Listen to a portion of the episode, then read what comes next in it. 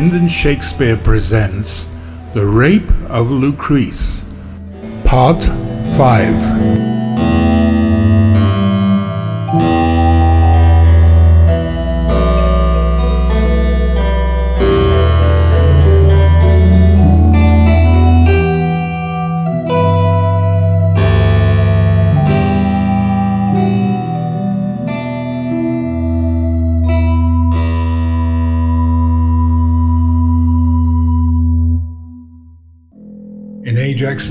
Ulysses, oh, what art of physiognomy might one behold! The face of either ciphered either's heart, their face, their manners most expressly told. In Ajax's eyes, blunt rage and rigor rolled. But a mild glance the sly Ulysses lent showed deep regard and smiling government. There, pleading, might you see grave Nestor stand, as 'twere encouraging the Greeks to fight, making such sober action with his hand that it beguiled attention, charmed the sight. In speech it seemed his beard all silver white wagged up and down, and from his lips did fly thin winding breath which pearled up to the sky. About him were a press of gaping fays which seemed to swallow up his sound advice, all jointly listening, but with several graces, as if some mermaid did their ears entice. Some high, some low, the painter was so nice.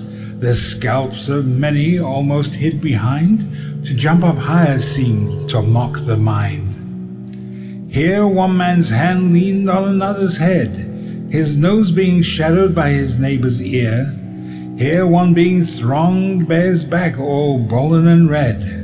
Another smothered seems to pelt and swear and in their rage such signs of rage of rage they bear, as but for the loss of Nestor's golden words, it seemed they would debate with angry swords. For much imaginary work was there, conceit deceitful, so compact, so kind, that for Achilles' image stood his spear, gripped in an armed hand, himself behind, was left unseen save to the eye of mind, a hand, a foot, a face, a leg, a head, stood for the whole to be imagined. And from the walls of strong besieged Troy, when their brave hope bold Hector marched to field, stood many Trojan mothers sharing joy to see their youthful sons bright weapons wield. And to their hope they such a action yield that through their light joy seemed to appear like bright things stained a kind of heavy fear. And from the strand of Dardan where they fought, to Simois' reedy banks the red blood ran, whose waves to imitate the battle sought with swelling bridges, and their ranks began to break upon the Gaulish shore, and then retire again till meeting greater ranks, they join and shoot their foam at Simois' banks.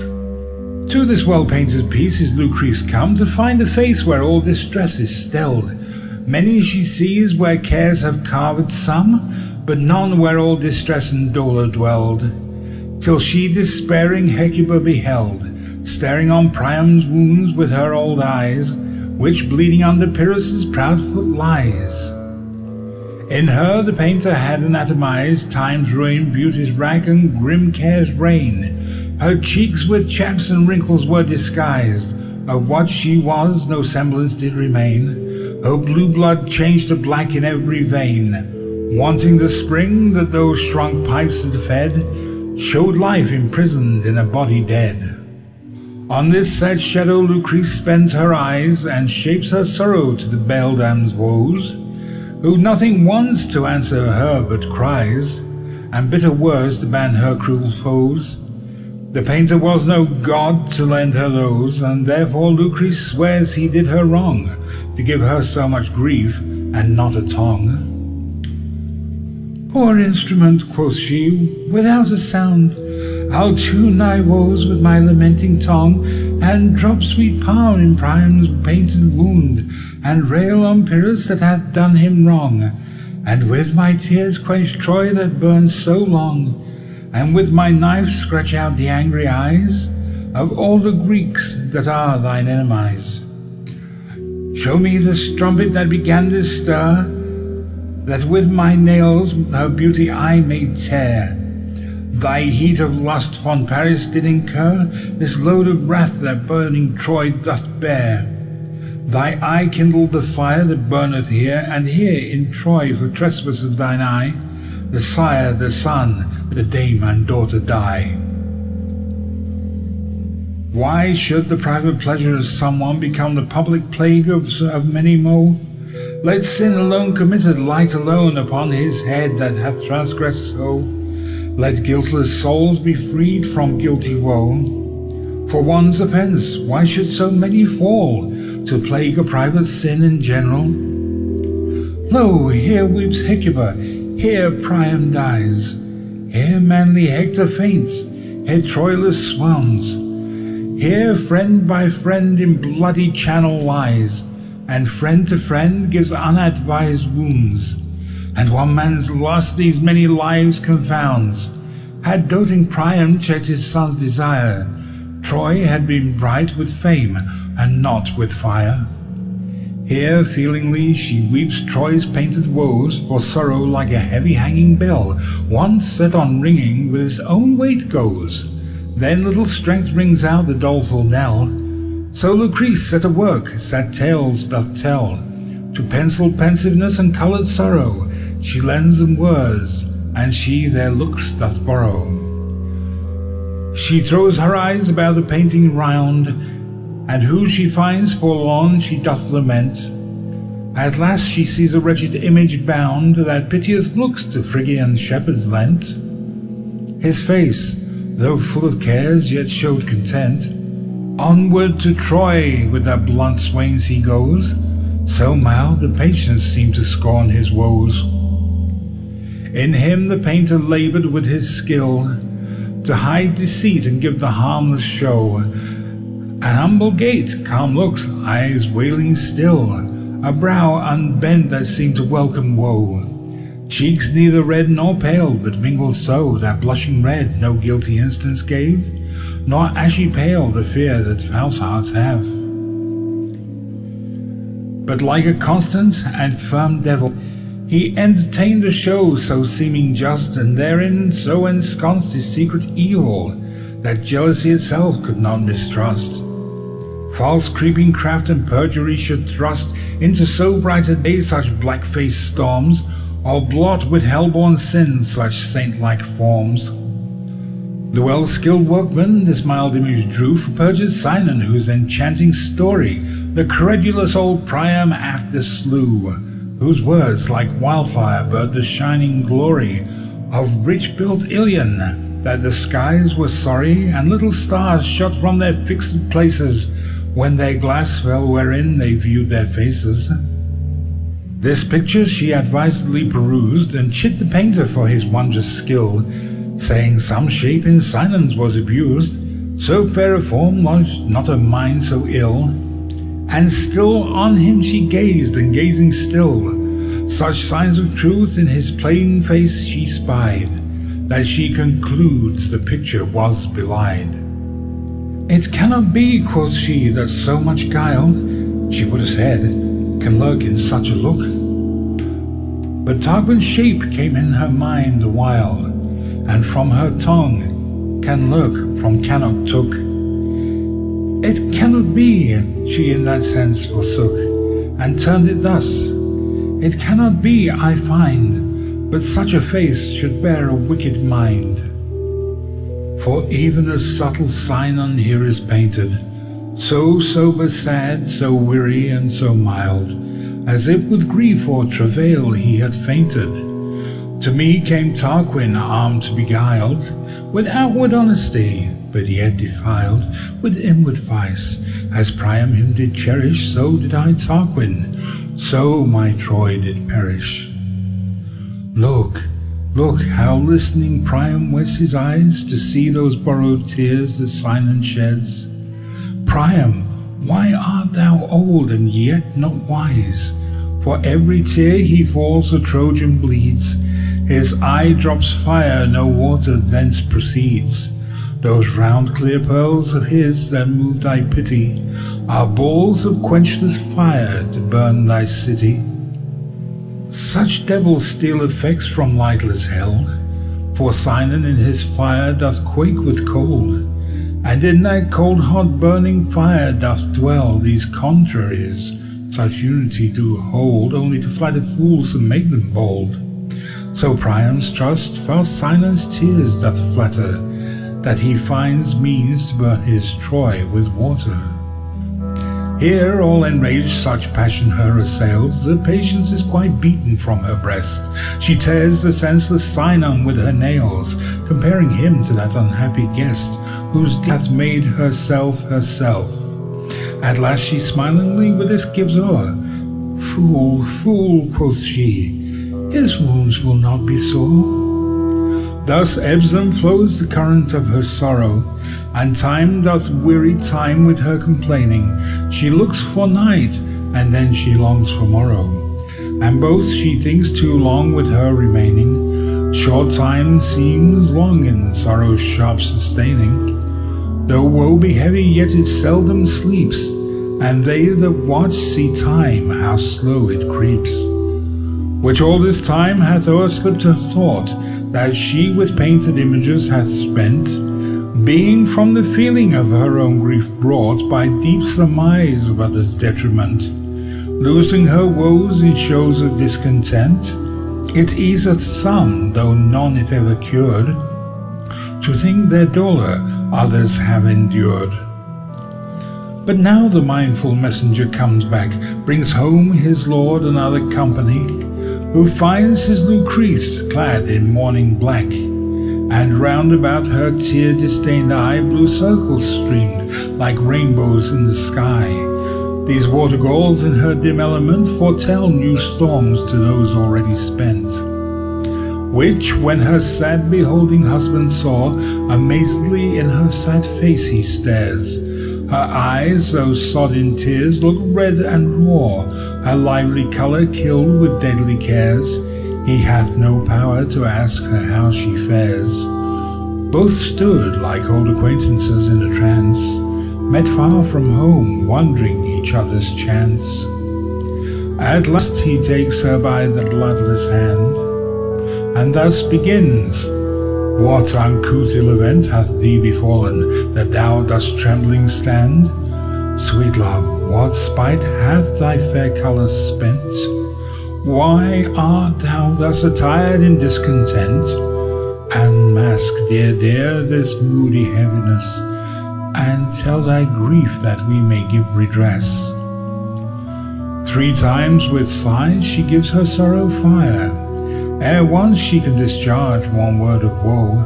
At length addressed to answer his desire, she modestly prepares to let them know. Her honor is taken prisoner by the foe, while Collatine and his consorted lords with sad attention long to hear her words. And now this pale swan in her watery nest begins the sad dirge of her certain ending. Few words, quoth she, shall fit the trespass best.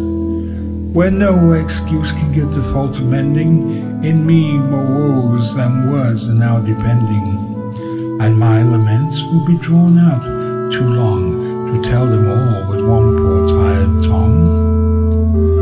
Then be this all the task it hath to say. Dear husband, in the interest of thy bed a stranger came, and on thy pillow lay, where thou wast wont to rest thy weary head. At what wrong else may be imagined by foul enforcement might be done to me. From that, alas, thy Lucrece is not free. For in the dreadful dead of dark midnight, with shining falchion in my chamber came a creeping creature with a flaming light, and softly cried, Awake, thy Roman dame, and entertain my love, else lasting shame on thee and thine this night I will inflict if thou my love's desire do contradict. For some hard favoured groom of thine, quoth he, unless thou yoke thy liking to my will, I'll murder straight, and then I'll slaughter thee, and swear I found you where you did fulfill the loathsome act of lust, and so did kill the lechers in their deed. This act will be my fame and thy perpetual infamy. With this, I did begin to start and cry. And then against my heart he set his sword, swearing unless I took all patiently, I should not live to speak another word. So should my shame still rest upon record, and never be forgot in mighty Rome, the adulterate death of Lucrece and her groom. Mine enemy was strong, my poor self weak, and far the weaker with so strong a fear. My bloody judge forbade my tongue to speak, no rightful plea might plead for justice there. His scarlet lust came evidence to swear that my pure beauty had purloined his eyes, and when the judge is robbed, the prisoner dies. Oh, teach me how to make mine own excuse or at the least this refuge let me find. Though my gross blood be stained with this abuse, immaculate and spotless is my mind. That was not forced, that never was inclined to accessory yieldings, but still pure, doth in her poisoned closet yet endure. Lo, here the hopeless merchant of this loss, with head declined and voice damned up with woe, with sad set eyes and wreathed arms across, from lips new waxen pale begins to blow the grief away that stops his answer so. But wretched as he is, he strives in vain. What he breathes out, his breath drinks up again. As through an arch the violent roaring tide outruns the eye that doth behold his haste, Yet in the eddy boundeth in his pride back to the strait that forced him on so fast. In rage sent out, recalled in rage being past. Even so his sighs, his sorrows make us sore, to push grief on and back the same grief draw. Which speechless woe of his poor she attendeth, and his untimely frenzy thus awaketh. Dear Lord, thy sorrow to my sorrow lendeth another power, no flood by raining slaketh. My woe too sensible thy passion maketh, more feeling painful. Let it then suffice to drown one woe, one pair of weeping eyes. And for my sake, when I might charm thee so, for she that was thy Lucrece, now attend me. Be suddenly revenged on my foe, thine, mine, his own. Suppose thou dost defend me from what is past, the help that thou shalt lend me comes all too late, yet let the traitor die. For sparing justice feeds iniquity. But ere I name him, you fair lords, quoth she, speaking to those that came with Collatine, shall plight your honourable faiths to me with swift pursuit to avenge this wrong of mine, for 'tis a meritorious fair design to chase injustice with revengeful arms. Knights, by their oaths, should right poor ladies' harms. At this request, with noble disposition, each present lord began to promise aid, as bound in knighthood to her imposition, longing to hear the hateful foe berayed. But she, that yet her sad tasks hath not said, the protestation stops. O speak, quoth she, how may this forced stain be wiped from me?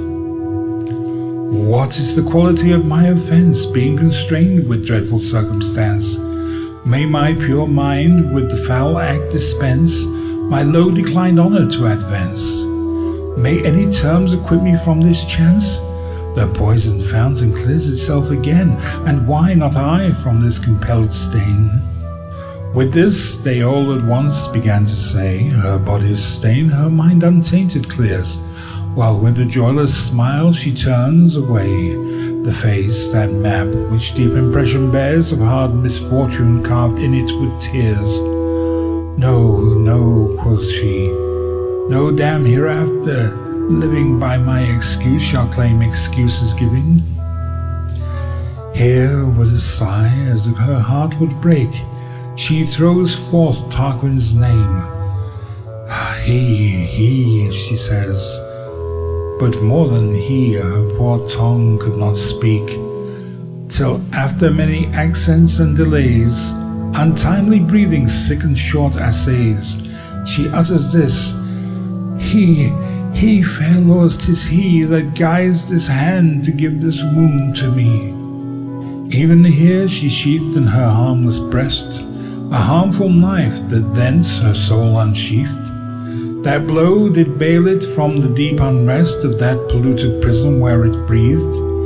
Her contrite sighs unto the clouds bequeathed, her winged sprite, and through her wounds doth fly life's lasting date from cancelled destiny. Stone still, astonished with this deadly deed, stood Collatine and all his lordly crew, till Lucrece' father, that beholds her bleed, himself on her self-slaughtered body threw. And from the purple fountain Brutus drew the murderous knife, and as it left the place, her blood in poor revenge held it in chase. And bubbling from her breast, it doth divide in two slow rivers that the crimson blood circles her body in on every side, who, like a late sacked island vastly stud, bare and unpeopled in this fearful flood, some of her blood still pure and red remained, and some looked black, and that Faust Tarquin stained. About the morning and congealed face of that black blood, a watery rigol goes, which seems to weep upon the tainted place, and ever since, as pitying Lucrece woes, corrupted blood some watery token shows, and blood untainted still doth red abide, blushing at that which is so putrefied. Daughter, dear daughter, old Lucretius cries, that life was mine which thou hast here deprived. If in the child the father's image lies, where shall I live now Lucrece unlived? Thou wast not to this end from me derived. If children predeceased progenitors, we are their offspring and they none of ours poor broken glass, I often did behold in thy sweet semblance my old age newborn. But now that fair fresh mirror, dim and old, shows me a bare bone death by time outworn. Oh, from thy cheeks my image thou hast torn, and shivered all the beauty of my glass, that I no more can see what I once was. O time, cease thy thou course, and last no longer. If they so cease to be that should survive, shall rotten death make conquest of the stronger, and leave the faltering feeble souls alive. The old bees die, the young possess their hive. Then live, sweet Lucrece, live again and see thy father die, and not thy father thee. By this starts Collatine as from a dream, and bids Lucretius give his sorrow place. And then in key cold Lucretius' bleeding stream he falls, and bathes her pale fear in his face, and counterfeits to die with her a space, till manly shame bids him possess his breath, and live to be revenged on her death. The deep vexation of his inward soul hath served to dumb arrest upon his tongue. Who, mad the sorrow, should his use control, or keep him from heart easing words so long, begins to talk, but through his lips do throng weak words so thick come in his poor heart's aid that no man could distinguish what he said. Yet sometime Tarquin was pronounced plain, but through his teeth as if the name he tore, this windy tempest till it blow up rain, held back his sorrow's tide to make it more. At last it rains and busy winds go. Then son and father weep with equal strife. Who should weep most, poor daughter or for wife? The one doth call her is, the other his, yet neither may possess the claim they lay. The father says, She's mine. Oh, mine she is, replies her husband. Do not take away my sorrow's interests. Let no mourner say he weeps for her, for she was only mine. and only must be wailed by Collatine. Oh, quoth Lucretius, I did give that life which she too early and too late hath spilled. Woe, woe, quoth Collatine, she was my wife. I owed her, and 'tis mine that she hath killed. My daughter and my wife, with clamours fill the dispersed air, who, holding Lucretius' life, answered their cries, My daughter and my wife. Brutus, who plucked the knife from Lucretius' side, seeing such emulation in their woe, began to clothe his wit in state and pride, burying in Lucretius' wound his follies show. He with the Romans was esteemed so, as silly jeering idiots are with kings, for sporting with words and uttering foolish things. But now he throws that shallow habit by wherein deep policy did him disguise and armed his long-hid wits advisedly to check the key tears in Collatinus' eyes. Thou wronged lord of Rome, quoth he, arise, let my unsounded self suppose the fool, now set thy long experienced wit to school. Why, Collatine, is woe the cure for woe? Do wounds help wounds, or grief help grievous deeds? Is it revenge to give thyself a blow for his foul act by whom thy fair wife bleeds? Such childish humour from weak minds proceeds. Thy wretched wife mistook the matter so to slay herself that should have slain her foe. Courageous Roman, do not steep thy heart in such relenting dew of lamentations but kneel with me and help to bear thy part, to rouse our Roman gods with invocations, that they will suffer these abominations, since Rome herself in them doth stand disgraced, by our strong arms from forth her fair streets chased. Now by the Capitol that we adore, by this chaste blood so unjustly stained, by heaven's fair sun that breeds the fat earth's store, by all our country rights in Rome maintained, and by chaste Lucretia's soul that late complained her wrongs to us, and by this bloody knife we will revenge the death of this true wife. This said, he struck his hand upon his breast and kissed the fatal knife to end his vow, and to his protestation urged the rest who wondering at him did his words allow. Then jointly to the ground their knees they bow, and that deep vow which Brutus hath made for, he doth again repeat, and that they swore. When they had sworn to this advised doom, they did conclude to bear dead Lucrece thence, to show her bleeding body through Rome, and so to publish Tarquin's foul offence, which being done with speedy diligence, the Romans plausible did consent to Tarquin's everlasting banishment. Thus ends the rape of Lucrece.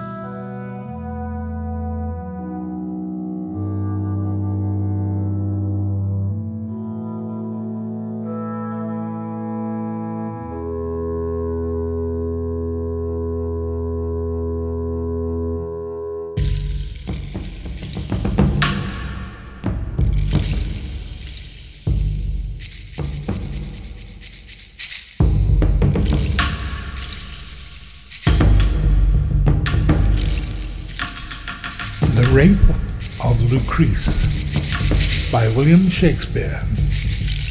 Part 5. Read by David Alexander MacDonald.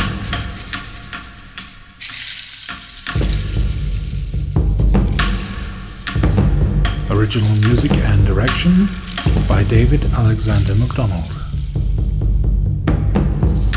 Appendant Audio Production. Thank you very much for listening.